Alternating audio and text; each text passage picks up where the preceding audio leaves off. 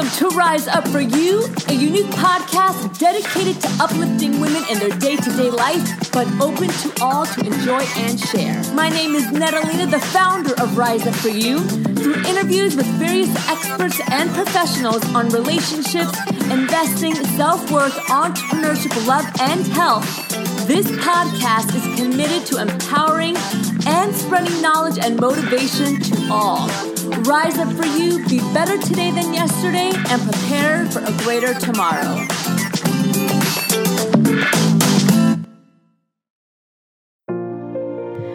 Everyone, it's Natalina with Rise Up For You. Welcome if this is your first time listening to our podcast, and thank you for coming back if you're a consistent listener. Today we have a really important episode. We're going to be talking about negative body image and hating ourselves and our body and how to break that mental cycle. We are all guilty of it, including myself. And today, hopefully, our episode will be able to spread a little bit of light and help us get over that or take positive steps to thinking great about ourselves. Today, we have Jessica Kneeland, a certified personal trainer fitness expert and blogger. She is the creator of Remodel Fitness, and it is her deepest wish to help women everywhere harness the inherent power that they either don't know is inside of them or don't feel like they deserve to tap into. She uses fitness to encourage a strong sense of self worth and foster body positivity and self acceptance along the way. She has worked incredibly hard and she's been featured in magazines such as Women's Health, In Style, Shape, and Teen Vogue. And last year, Shape Magazine named Jessica one of the 50 hottest trainers in America. We're lucky to have Jessica here with us today to talk with us about hating your body, getting those negative thoughts out of our mind, and learning how to take care of ourselves and come from a place of pleasure and true transformation from the inside. Rise up for you and enjoy this episode. Hi, Jessica. Thank you for joining us. If you can tell us a little bit about yourself and what you do. Um, sure. So I, um, let's see. I grew up upstate New York. I moved to New York City to be an actor, and then uh, decided that I didn't want to do that anymore, um, and got a job as a trainer at some point. Uh, turned that into a career. So I've been a trainer for over seven years now. Um, and I'd been living in New York City for nine years, but I just moved out uh, two months ago. So now I'm a nomad, and that's why I'm in Montana at the moment. Um, and then uh, I guess almost three years ago now, I launched Remodel Fitness, which is my brand, uh, which is online. It's a blog. I also do online coaching. Um, and it's all about helping women specifically feel empowered through uh, strength training and fitness instead of, um, you know, trying to change their bodies to feel good enough. I feel very strongly that they need to believe they're good enough in order to both see changes and also just to have a, the high quality of life that they're craving and seeking by wanting to change themselves in the first place. Um, so it's a lot about working with body image and. Um, yeah, I, am a big fan of strength training, so the, those two things are tied very tightly together with the work that I do. Okay, and what's the number one thing that you struggle with um, as a woman while you're working out and maintaining your shape? Um, that's a great question. I was reading reading through the questions, and I, I I don't think I struggle with anything. I I was struggling to come up with an answer for that question. Um, well, I what do you what do you notice in other women that you think is their struggle, or that you can see that is like the identifying pattern that you know the reason why they're not really achieving their success in health and fitness is because of this reason? Yeah, um, that's that's easy. There, well, there's so many, I guess, patterns, but uh, one of the biggest ones that I see for women is that they are so anxious to change themselves immediately. You know, it comes from this like I hate the way my body looks right now, uh, sort of very negative place.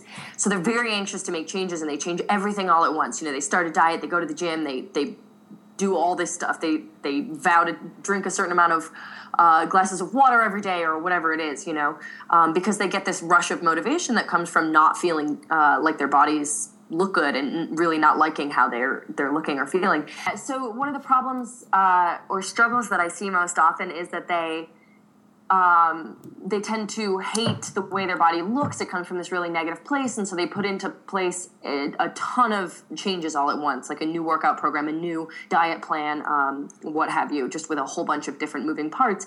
And they can hold that or they can maintain that for a little while because they're super motivated from this negative place of like, you know, I really, really want to change my body. Um, but it's very difficult to sustain it because it was just too much. And so as one or two of those habits drop off, they often drop everything off completely, and now they've made no progress. Uh, so instead of changing one by one habits really slowly, um, the the biggest struggle I see for women getting results is that it comes from a negative, like I hate my body place, and then they try to change too many things at once, and then it all kind of falls apart, and they've gotten nowhere, and it's a very frustrating cycle that I see. Right, and it not only does it come from a negative place of wanting to change their body image, but the majority of the time they want to change their body image for others because they think that others will accept them more. Uh, yeah, I would definitely agree that uh, the majority of of people who want to feel better about how they look, it definitely comes from uh, belief that that you know that it comes for wanting to please other people, a belief that maybe it'll uh, get them a better mate or get them a better job. And you know, there are certain truths to things like that um, because of the biases that we have in our society. So I understand where that comes from, but that can't be the driving force behind why you're motivated to take care of yourself, or it, it will never last. Okay, so you're you're talking about this, uh, you know, sticking to a workout and self care plan that it has to come from a place of love, with which I totally agree with you. So how how do they do that? How do the, any women that are listening? How do they get that place of love for for their body so that they can achieve their goals when it comes to health and fitness? Well, the work that I do with clients is always like trying to approach it from both sides. So on the one side, I think it's incredibly uh, confidence boosting and empowering to see that your body is changing uh, through workouts and through getting stronger and things like that. So I always have them doing empowering movement. Uh, it's a big part of the programs that I do. And then on the other hand, is they have to work on that inner stuff and figure out, hey, why do I believe that like leaner equals better, or if I lose weight, you know, someone will love me. Like somebody really, you know, people really believe those things, and you have to deal with that directly with my clients, I always approach it from both sides of the equation. On the one side, I have them focus on the process of working out instead of the outcome. And I always help them get stronger and really pay attention to increases in strength and that being progress instead of progress looking like um, aesthetic changes. And then on the inner work, that's hard. That, that's hard to uh, change that mentality from aesthetic to inner.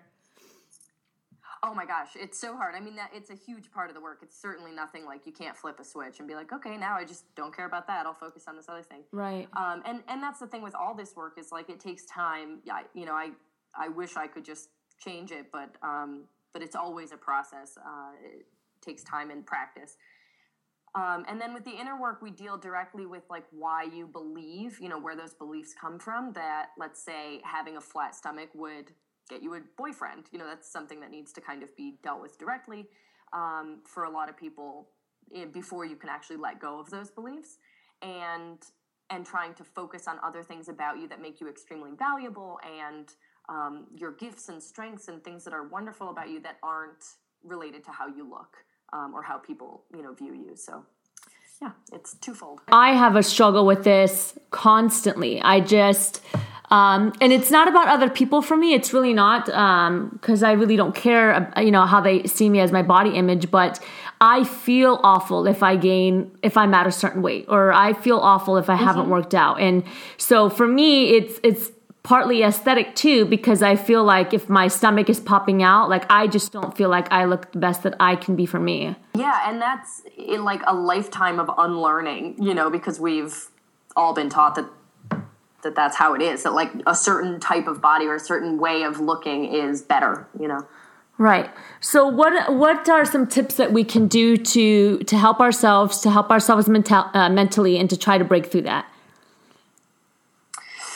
Um, well one of my biggest ones is just focusing on getting stronger like i said. Um, I think most workouts and most fitness stuff that are sold to you are pretty much always being sold from the point of view of like you can do this to look better. Um, and I, I just I disagree with that as a form of motivation in the long term. So I like to try to find ways of really motivating from the inside, like noticing how you feel, tuning into the process, and again, um, noticing where you've gotten better or more, more skilled or more strong, because those are ways of like just other feedback than how you look. Um, so that's a really big one for for when I work with clients.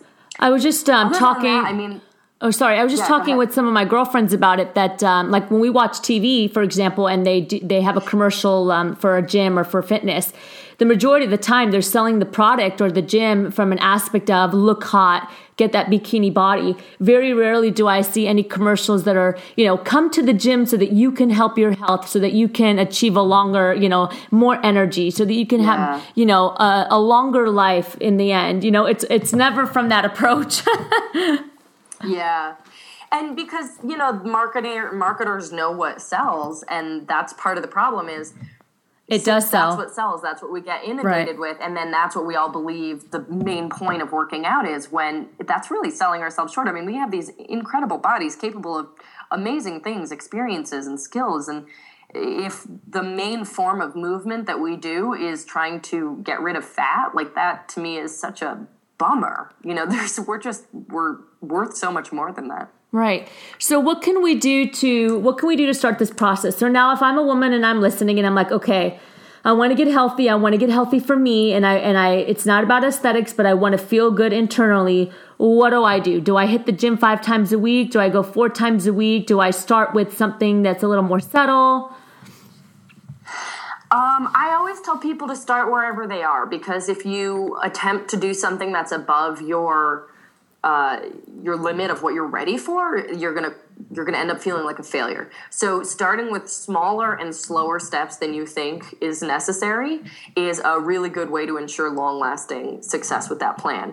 So if somebody has never worked out before, me telling them, yep, great, your new plan is to go to the gym five days a week and start counting your macronutrients or something is going to be too difficult. Pr- pretty much guaranteed that it's going to fall apart. You know, they might right. stick to it for a while, but um, you know, they won't have learned how to integrate those new healthy habits with their lifestyle yet. So those things take time and starting slow and starting small and making sure it's achievable and you can get early success. That's those are the keys to making sure that it actually lasts. Okay, great. And so, can I ask you? Can I backtrack just a little bit? What, how did you get in, How did you get into this field? Like, what's your journey to landing into health and fitness? Did you always have this passion, or was it something that you noticed with you know the people that surrounded you? Um, yeah, good question. So I was never athletic. I didn't do any sports or anything. I hated gym class. It's probably the only class I ever skipped in high school.